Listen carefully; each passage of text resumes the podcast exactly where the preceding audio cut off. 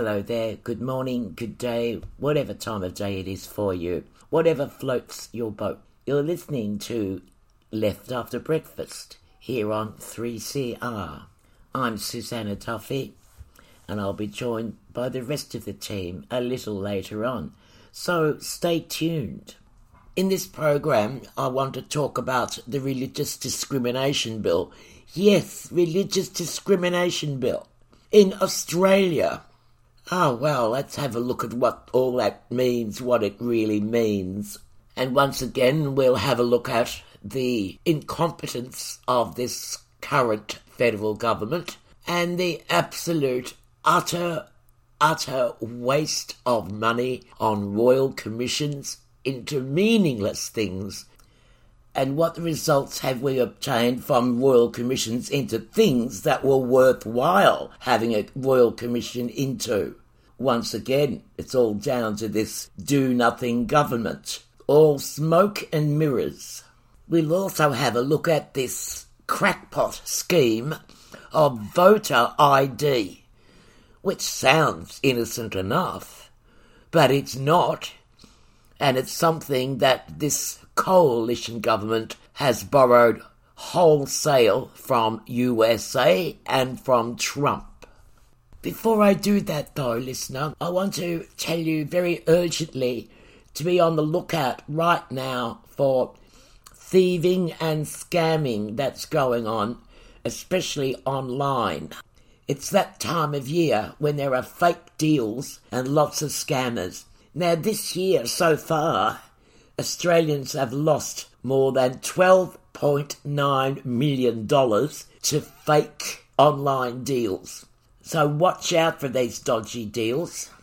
If you see something that looks too good to be true, well, you know what the saying is. It is too good to be true. It's just not true. Before you buy anything online, just be aware of the possibility of scams, particularly this time of year, the probability of scams if these deals say pay by PayPal, which is a good way to pay. I've been using PayPal since 1999 and never had any difficulty with them whatsoever.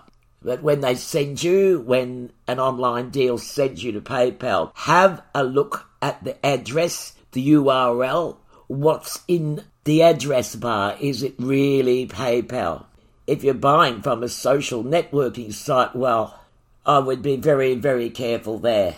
But avoid anything that asks for, that will ask for upfront payment, that will ask for bank transfer or payment through digital currency, for heaven's sake, like Bitcoin. If you're waiting for your parcel, remember that scammers take advantage of people who are expecting deliveries. Australia Post and other parcel delivery companies will never ever email or call you or text you asking for personal or financial information.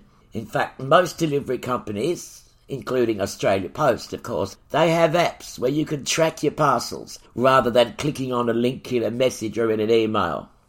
It's very easy to get scammed. I've known a lot of clever people who've been scammed. I knew a union leader once who was scammed the money was lost to that union leader's own account, not, of course, to the union. But I'm just saying that the most clever of people have fallen prey to these scams. Just keep an eye out and be very, very careful. Look, a good idea is before you buy anything online, especially right now in this strange, you know, gift giving season, is to check Scamwatch first have a read through about what's common and what's been going down. That's Scamwatch. Scamwatch.gov.au. Scamwatch.gov.au. And stay safe from scams this season, listener. 3CR. Bella Ciao.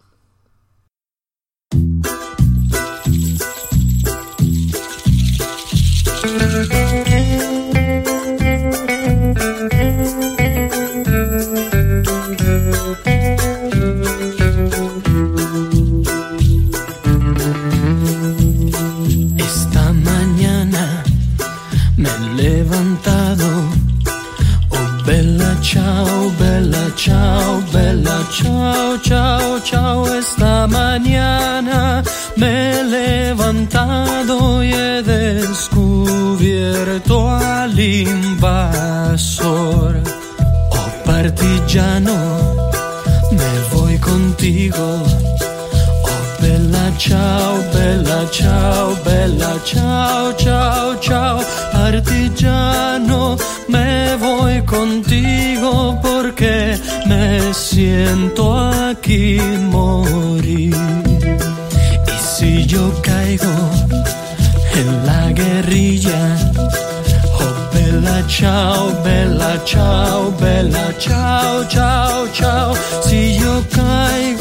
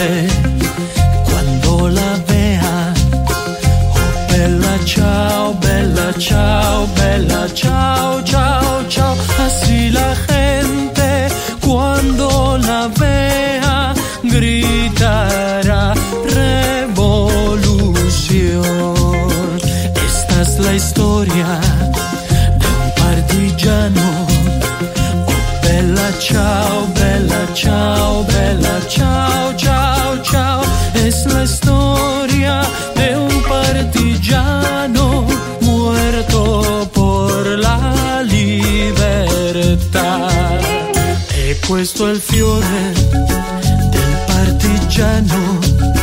Oh bella ciao, bella ciao, bella ciao,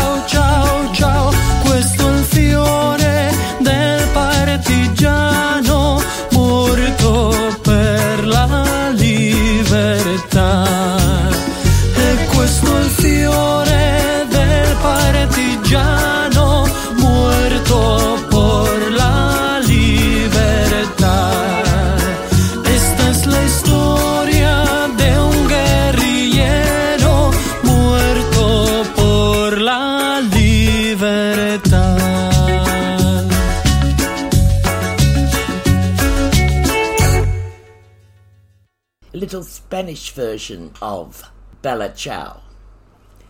And let's hear from the 3CR resident historian. His story, her story, our story. And today, Glenn has a really strange bit of information about the ALP and their socialisation policy. Who knew the ALP had a socialisation policy? Crikey. Well, good morning again, Glenn. Hello, my dear. How are you this fine Friday? Beautiful, beautiful Melbourne Friday. How can you fault that? I love this city. It's a nice place to live, Melbourne. It is. It's a good place to live, and um, you know, it'd be even better if it was a socialist Melbourne, like a red Melbourne. Oh, a socialist Melbourne. What a dream. What a pipe dream. An opium dream. Well, it, it wasn't just a dream. If you can, long before you and I were born, way back, actually, actually 100 years ago, it was October 1921, the Australian Labor Party had its socialisation objective. The Australian Labor Party had a socialisation objective. You had the party of, um, you know, um, John Brumby and uh, John Kerin and Paul Keating, the Australian Labor Party. In 1921, Well, 1920 was a busy time around the world. You had the um, the Bolshevik Revolution in Russia.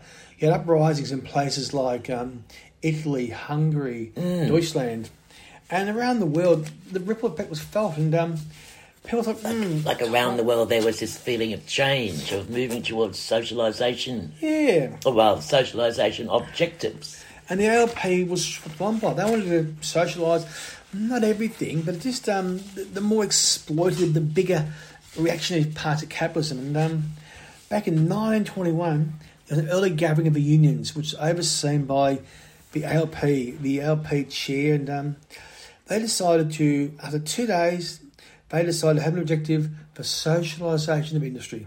I tell you what, that would have been a good two-day meeting to attend, wouldn't it? Be not a ni- nice talk Well, and a few beers after. June 19, well, don't forget June 1921. The ACT hadn't been formed. The ACT was formed a bit later. And even then, come 6 pm in Melbourne, there's no beer. Of course, of course, there was no. Come Sunday, there's no beer.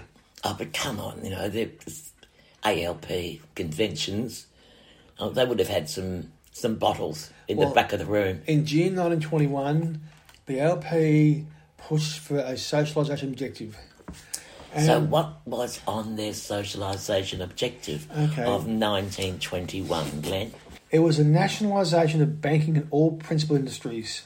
That's They good. The objective was the Australian Labor Party is a democratic socialist party.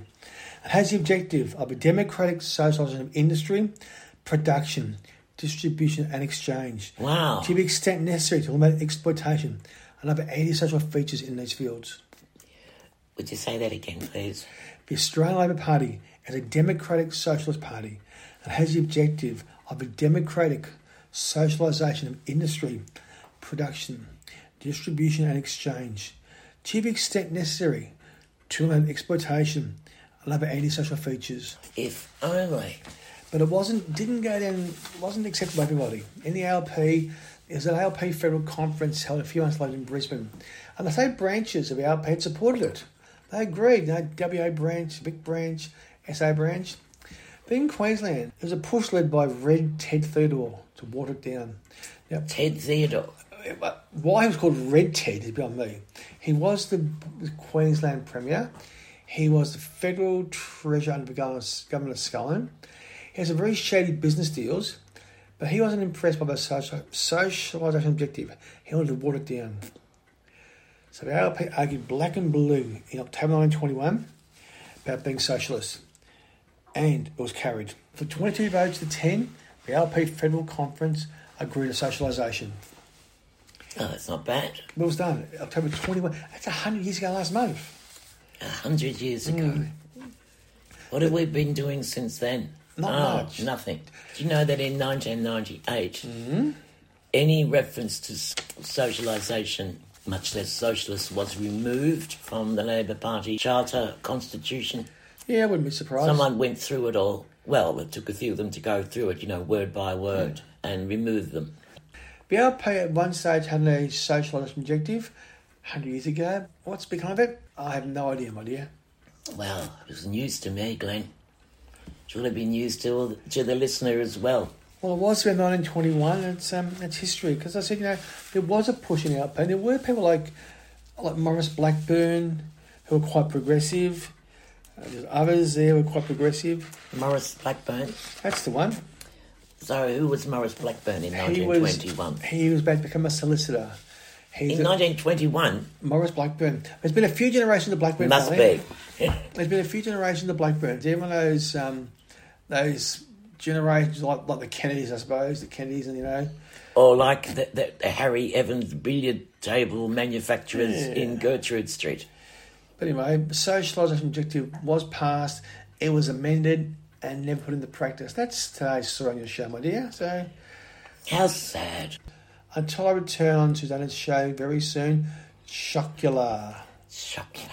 You're listening to 3CR 855 AM on digital and on the internet.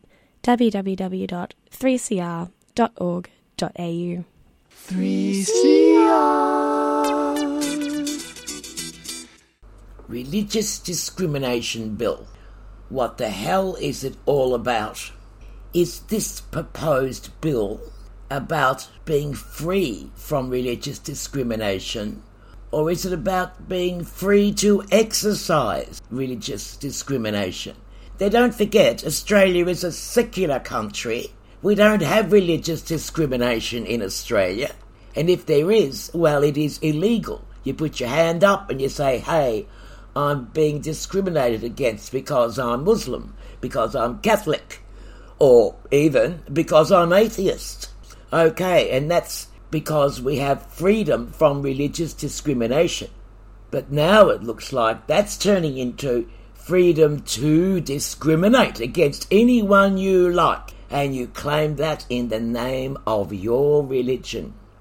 back in 2011, when we were talking about equality in marriage, there was a change from religious freedom being about the right to be free from discrimination to being about the right to discriminate against others in the name of your religion.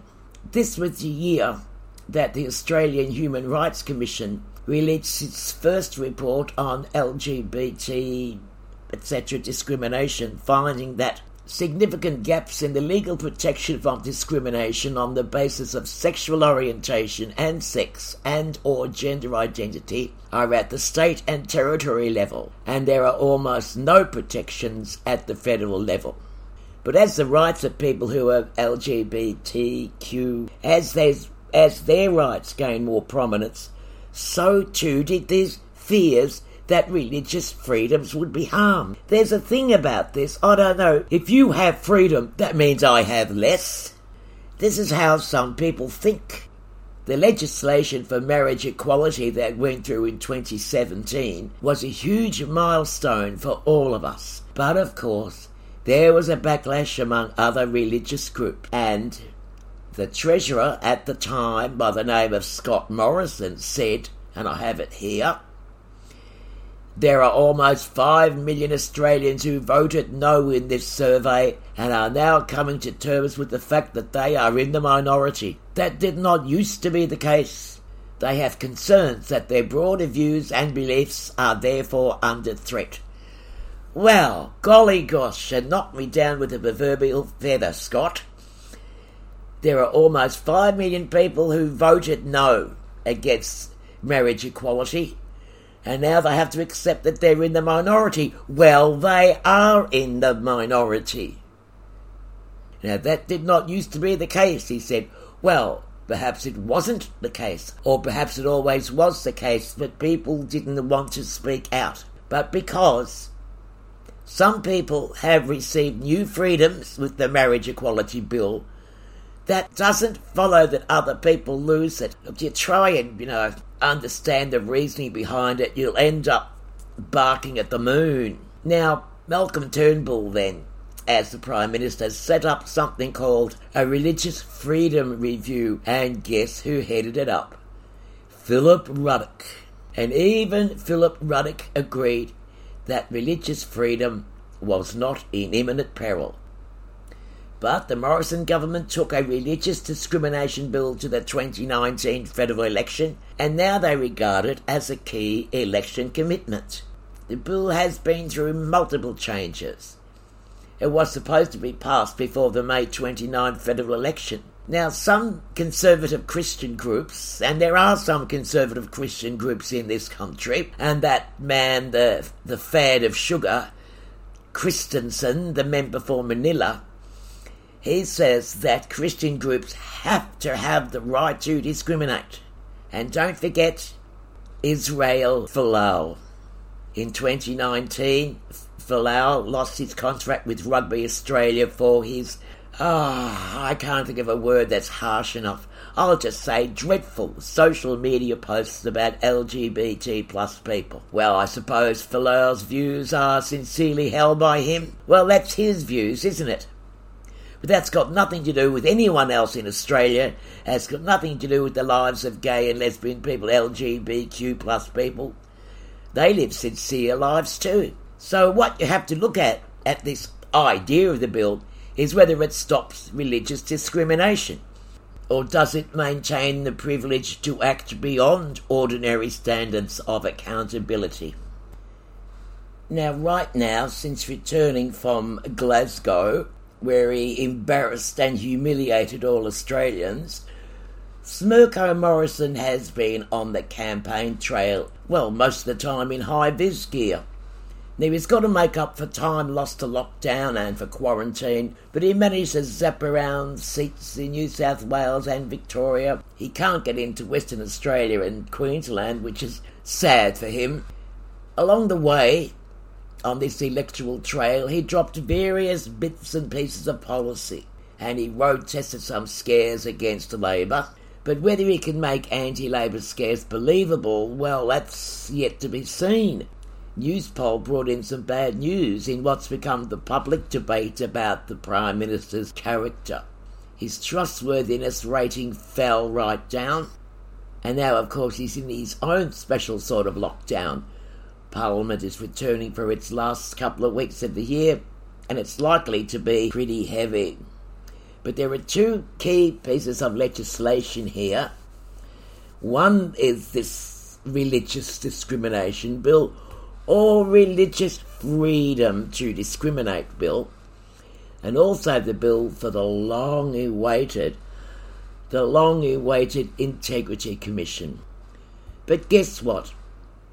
The government is giving priority to the religious discrimination or religious freedom to discriminate.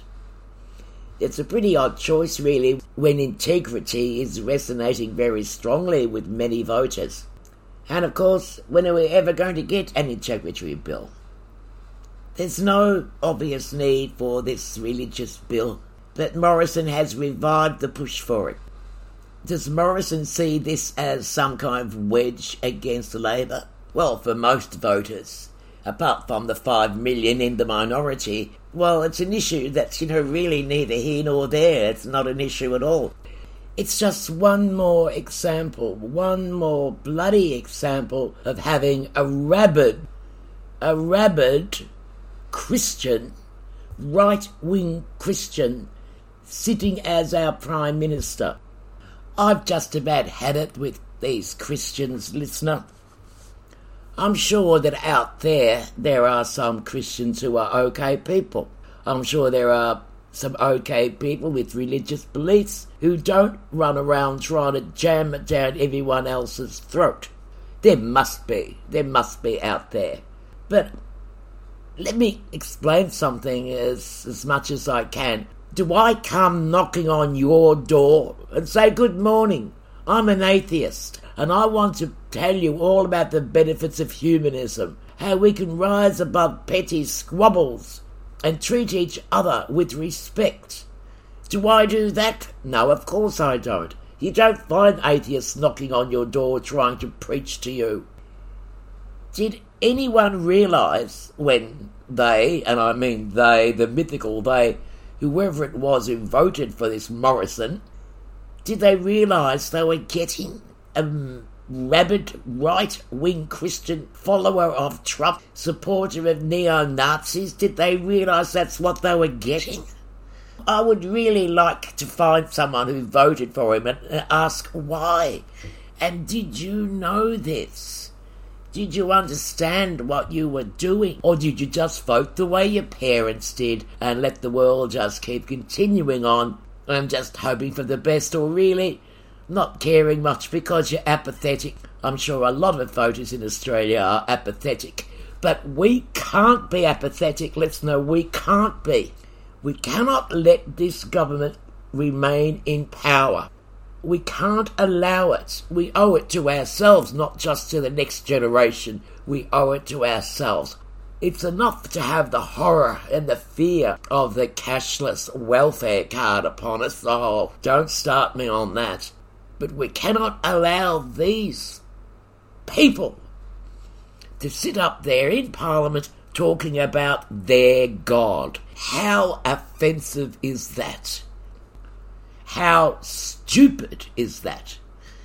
How shameful is that? You will eat by and by in that glorious land above the sky. Work and pray, live on hay. You'll get pie in the sky when you die. That's a lie long haired preachers come out every night. Try to tell you what's wrong and what's right. But when asked about something to eat, they will answer with voices so sweet. You will eat by and by in that glorious land above the sky.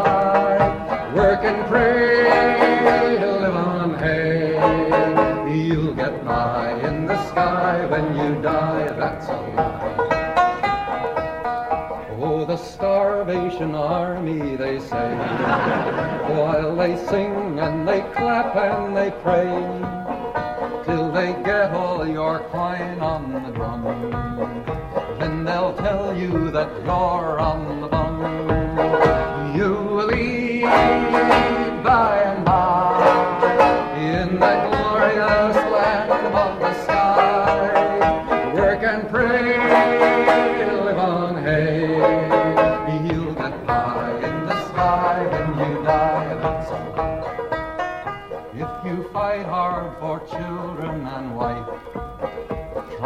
get something good in this life.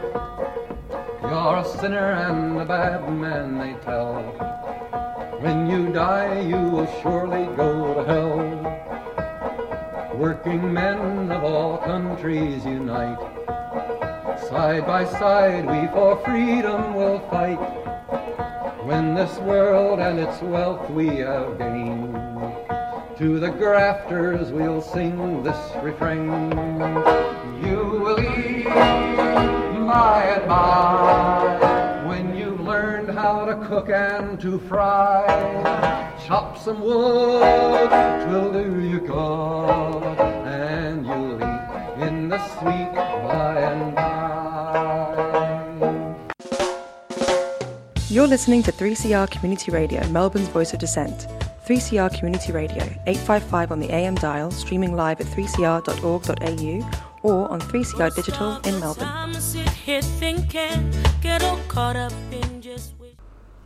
And while I'm urging you to get out there and vote and make sure all your friends and family and companions and people you meet on the bus stop and the train station know just what this federal government is up to and urging you all to vote, I'm not urging you to go out on the streets for a revolution, listener, though I might like to myself. But I'm not saying that. I'm just saying voting is the answer.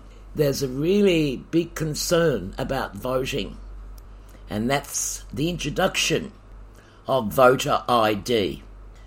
So, what's this new idea for Morrison? What's this idea of voter ID? Ask Bucko. He'll tell you.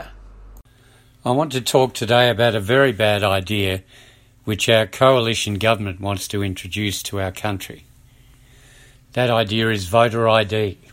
It doesn't sound too bad until you begin to take a closer look. It's meant to fix a problem which does not exist in Australia. What the Morrison government wants to fix before any other problem in the modern world is voter fraud. Not women's and girls' safety, not hungry children or children as young as 10 being in jail, not the fact that the Parliament has no professional code of conduct, not the fact that the Commonwealth is the only government in Australia which has no integrity commission. We have a particularly immature and sadly ill informed set of parliamentarians and their cheerleaders. They come from mainly from the loony right think tanks and they are keen to import some really bad American ideas into Australia. Of course, the loony right think tanks themselves are another import we could do without, but that's another matter. Suffice to say, we are stuck with them. Voter ID is really just dressed up racism, and it's meant to stop Indigenous citizens from voting. They do that by demanding that when you front up to the voting booth, you show photo ID. If you don't have that, a credit card or a utility bill will do. What if you live in a remote community? You won't have a credit card and you won't have a utility bill unless you're the lessee of the property or the account holder named on the electricity bill. If you live in the city or a rural town, the problems will be similar. Should you go out and buy ID? There's a proof of age identity card in Queensland, but it costs over $70. What if the p- people at the polling booth don't like the look of you? Will you be ticked off the roll, as every white voter always is? Many Aboriginal people do not own driver's license. Driver's licenses are expensive, and why would you go to the expense if you don't own a car? Passports? If you're not travelling overseas, you probably don't have a current passport, and if you do, you probably don't live in a remote community. If you don't have voter ID, you might be directed to cast a provisional vote. That, of course, involves delays, extra forms to fill in, and to people wary of authority, another possibility for things to go wrong. The ultimate irony is that you are fined if you don't vote. So do you take the chance of an interaction with white authority with all its risks or just pay the fine? Choices, choices. Still not much of a problem there as far as the twits from the IPA go. All white middle class professionals. No idea what it's like to live in the real world. And the other voters in Australia? Most of us have ID. We have licences or passports, a fixed address, utility bills. In fact, we have multiple ways of proving our identity. Not so easy if you're very young, very old, homeless, or illiterate. And that's the whole point of this attempt to limit the vote. It probably won't change one seat, but to the fevered imagination of the Liberal Party, it will stamp out fraud, which is virtually unknown. But it will look very good to head office, located somewhere in America. Thanks for listening. Thank you, Bucko. And you can find Bucko at askbucko.com. Dear listener, I'm still trying to track down the oh so elusive bag man. He is in an undisclosed location at the moment for reasons I can't go into them really. It's not fair of me to tell you the reasons why he is in this undisclosed location. All I can tell you is it has problems with connectivity. Seems like one of those dead spots. Apart from being undisclosed, I mean. Anyway, listener, this next song coming up, a great song, will give you a clue as to the next member of our team.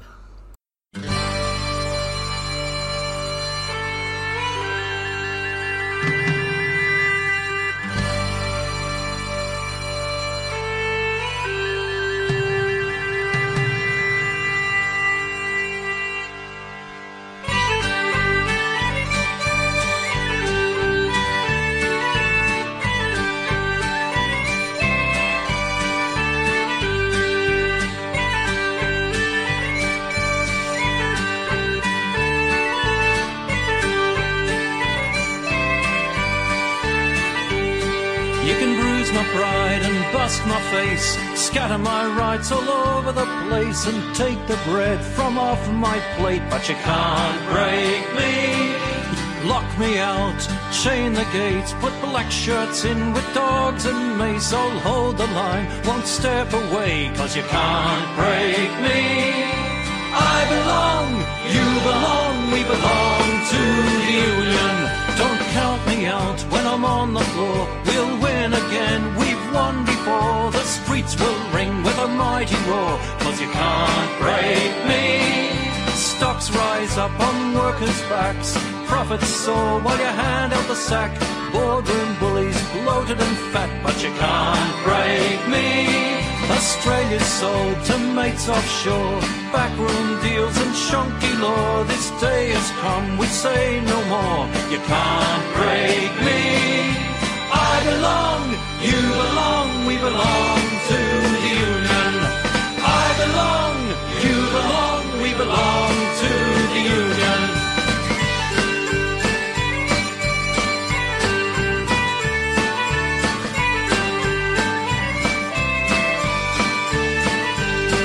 We won't turn away if you dare us to fight. I swear I'll never lay down and die. I'm in the union, mate, got a right to belong. We'll be million strong, women and men united as one, cause you can't break me. There's a warning here to the men in grey. The piper's come, it's time to pay. We're taking back what you stole away, cause you can't break me. I belong, you belong, we belong to the Union. I belong, you belong, we belong to the Union.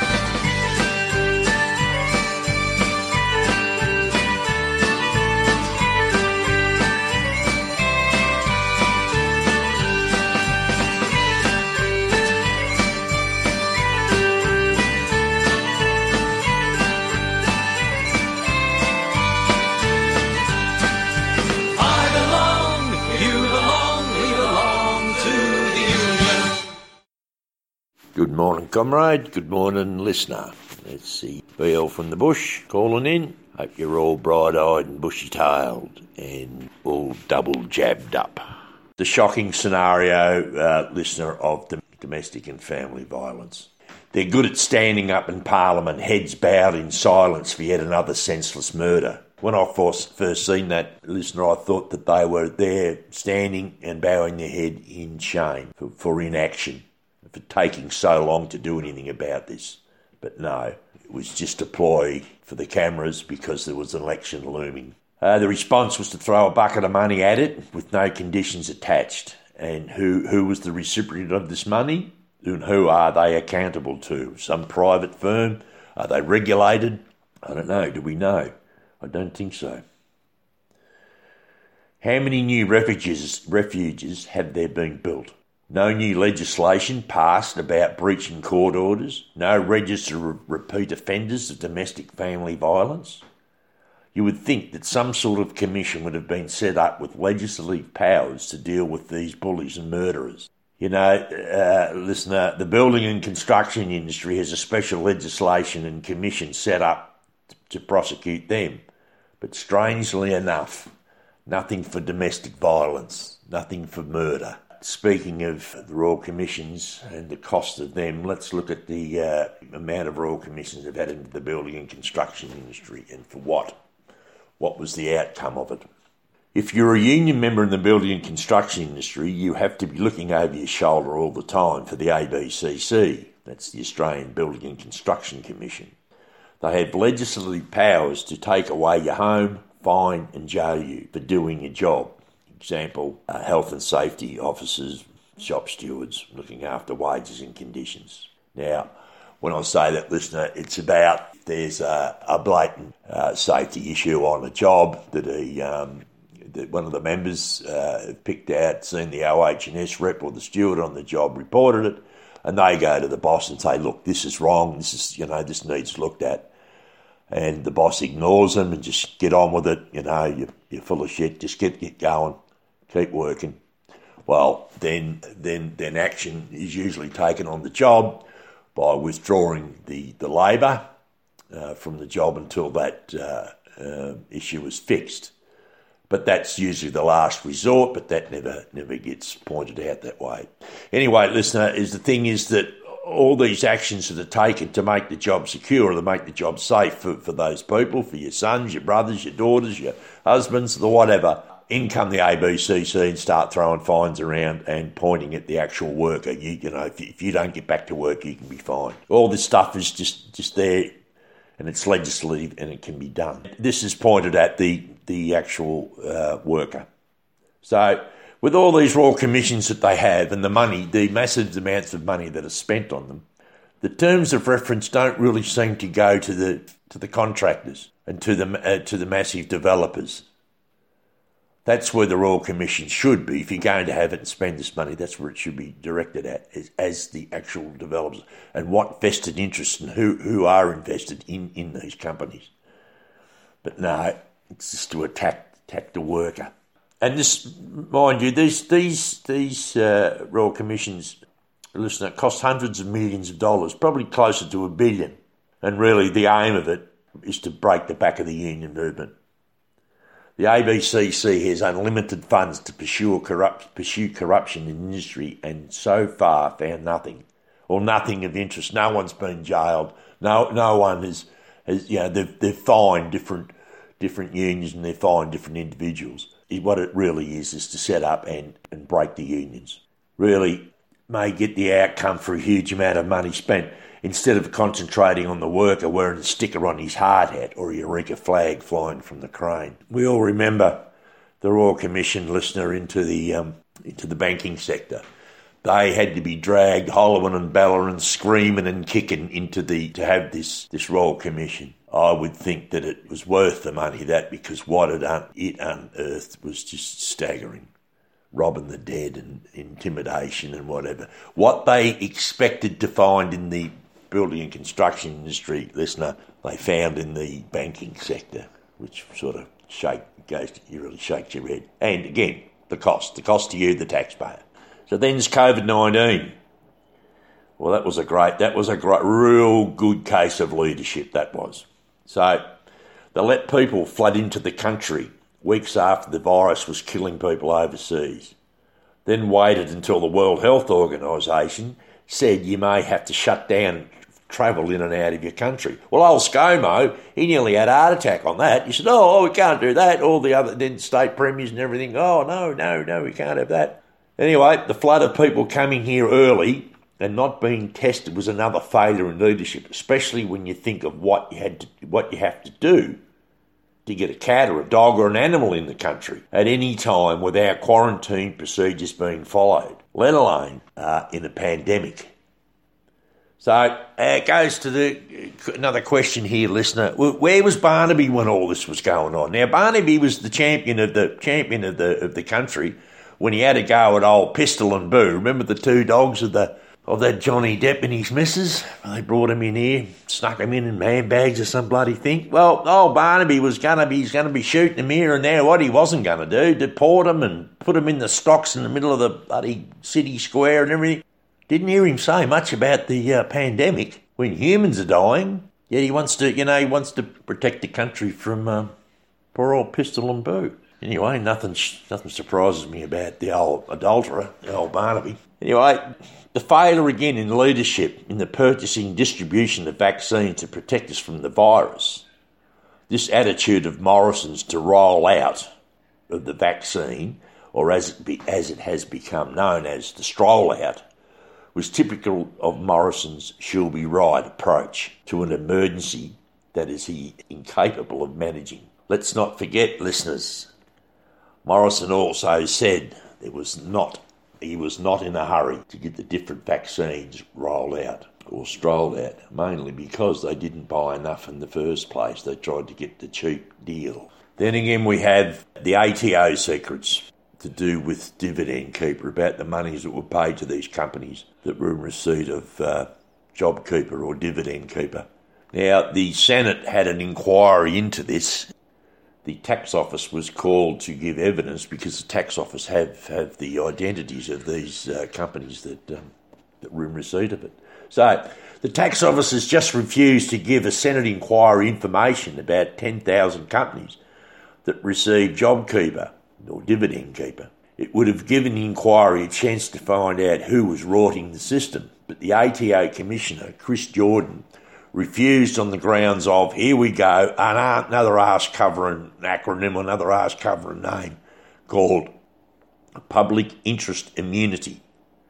So they go there, they trot that out in the um, in the Senate inquiry. Reckon they don't have to give evidence under that under that public interest immunity. So here we see the double double standard and hypocrisy of this government. If you are a person receiving social security entitlements, you are hounded, belittled, victimised, living in fear of the sound of the coalition's jackboot debt recovery team coming down the street to harass you, or send endless text messages, phone calls, and emails. But large companies and businesses don't have to show that they have done what they have done with the taxpayers' money. So, listener, why is it such a secret? And why, what are they hiding, these businesses, and how can they be allowed to get away with it? There are reports, listener, around $1 billion being paid to Dividend Keeper for some companies who did not need it or may have, have been rorting the system. But little Joshy, you know, little Joshy, member for, for Kooyong down there in, in Victoria, say that's okay. They don't have to pay it back. Unlike the above mentioned bong smoking, Byron Bay holidays, beach surfing, cat surfing, party and dole bludger for their alleged overpayments. Hypocrites again. And listener, your money again being wasted. Or, if not wasted, show us where it's gone and, and show us who's been using it, who's been abusing it, and have the same dogged approach to these businesses as you do to the individuals who are virtually on the bones of their ass. Yeah, that's about it this week, uh, comrades and listener. I'll go out in the same old way dare to struggle, dare to win. If you don't fight, you lose.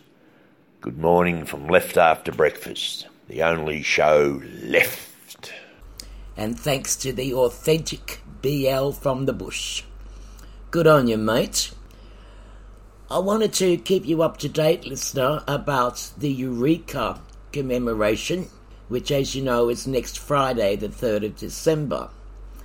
I was going to take you on a streaming from my phone, but you know, I've had no response at all from people wishing to join me. And seriously, when I looked at the price of staying overnight in a motel or somewhere in Ballarat, the prices of places to stay has just gone through the roof. Everyone must be so happy to be let out of lockdown and they must have saved some money along the way. They're all running around Victoria taking up places. Well, good on them. But it's a bit out of my range to stay anywhere in Ballarat. So I thought, I know, I'll catch a train. There's a train at 5:40 a.m. That should get me up to Ballarat in time to the station and then a taxi cab to the stockade and set up my equipment ready to be streaming the commemoration service live to you. But no one has shown any interest. So I'm not going. I'll stay home instead, save myself some money, and save myself getting out of bed at 4 a.m. to catch a train at 5:40. It's a shame. I'm disappointed that no one wanted to join me in a virtual stream of the commemoration of the Eureka Stockade. I'll see how we go next year. Perhaps one or two of you might like to join me. If just one or two people had shown interest in coming along, watching through their phone or their laptop to watch the commemoration and celebrations, I would have been happy to go along just for those one or two people. But as I say, maybe next year, eh?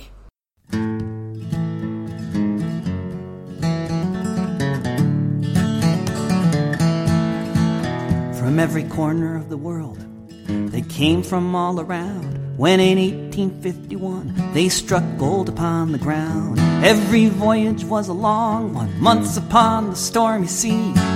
Some to seek their fortune, others escaping slavery. What they found on the gold fields was ruled by brutish thugs, discrimination and taxation mixed with swinging billy clubs. The gold was getting scarcer and cops were getting worse. The diggers burned their licenses and vowed to end this curse. They swore an oath beneath the Southern Cross. They'd stand together and break the license laws. From 20 different nations, they gathered here as one in Ballarat beneath the southern sun.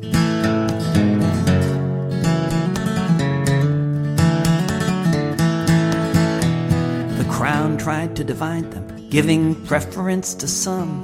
The diggers wouldn't have it. They said it's all of us or none. They built a stockade while the redcoats massed nearby, and they heard the miners shouting, We're ready now to die. The rebel miners waited for whatever lay in store. And on one December morning in 1854, the redcoats attacked the camp. Dozens there would fall amongst these brave gold diggers who'd risen to the call. They swore an oath beneath the Southern Cross. They'd stand together and break the license laws. From 20 different nations, they gathered here as one in Ballarat beneath the southern sun.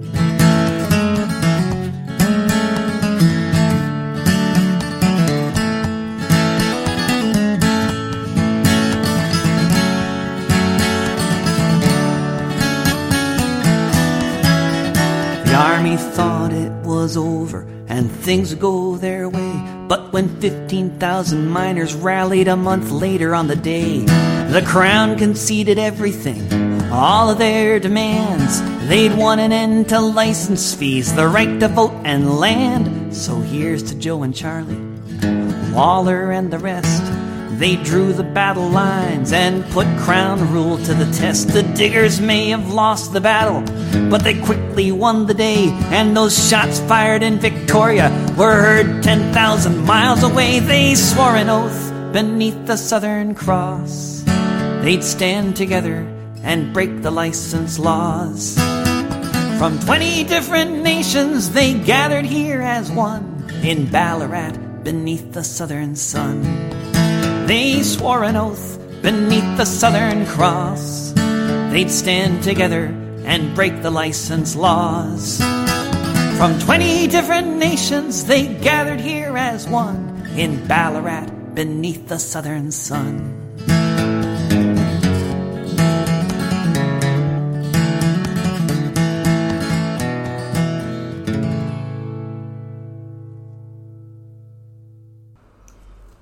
Pity I couldn't track down the oh so elusive bagman in his undisclosed location. And no, I cannot let you know why he is actually in that undisclosed location. And we won't be here next Friday, listener, because next Friday, the 3rd of December, is 3CR's 12 hour broadcast for International Day of People with Disability. Starting at 7am, the day will be produced and presented and featuring people with disability and covering a wealth of issues, opinion, music, and visions. Left After Breakfast will be back on Friday, the 10th of December, and then Friday, the 17th of December, and then we'll go on our break. And after that, we'll see you next year. But I'll finish up today's broadcast with that song from Roy Bailey about refugees.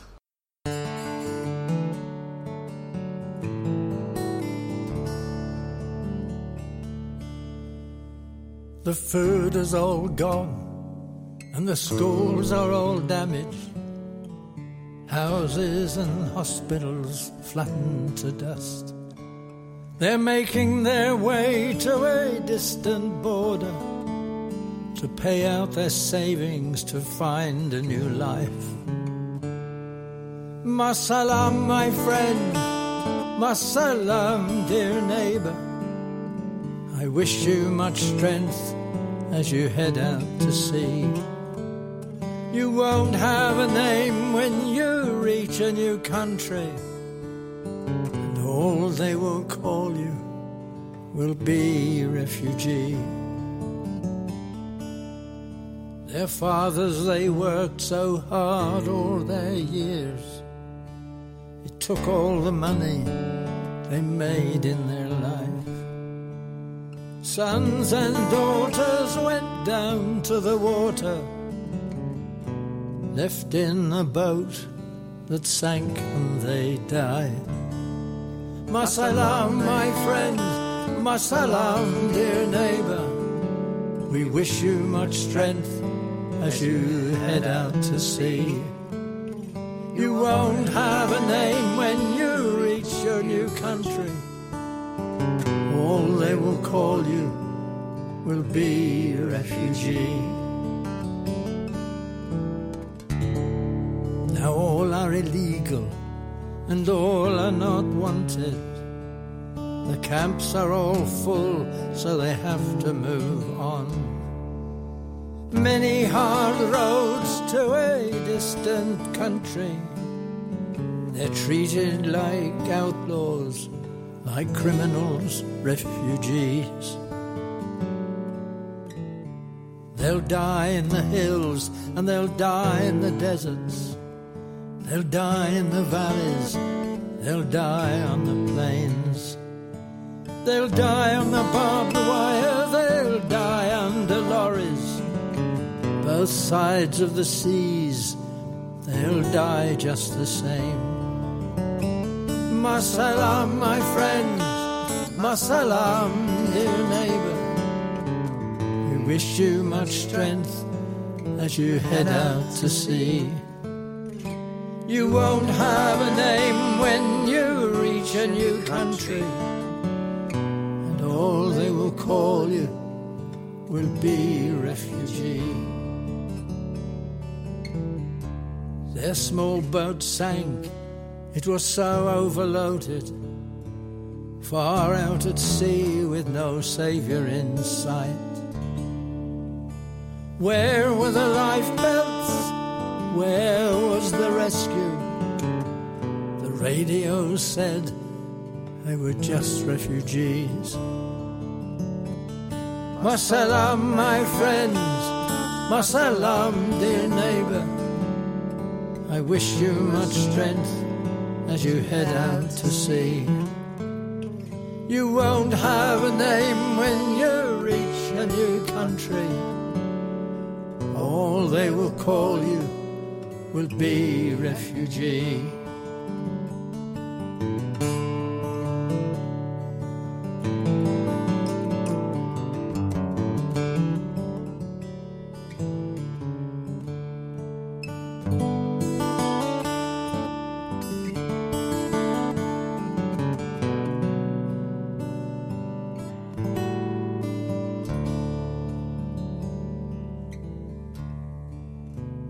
This the best way we can help those in trouble? Is this the best way we can give them a hand? They drown in the seas, they die in the bombings, and all they will call them will be refugee. Masalam, my friend, Masalam, dear neighbor. Wish you much strength as you head out to sea. You won't have a name when you reach your new country, and all we will call you will be refugee. Masalam, my friend, Masalam, dear neighbor. We wish you much strength as you head out to sea. You won't have a name when you reach a new country, and all we will call you will be refugee.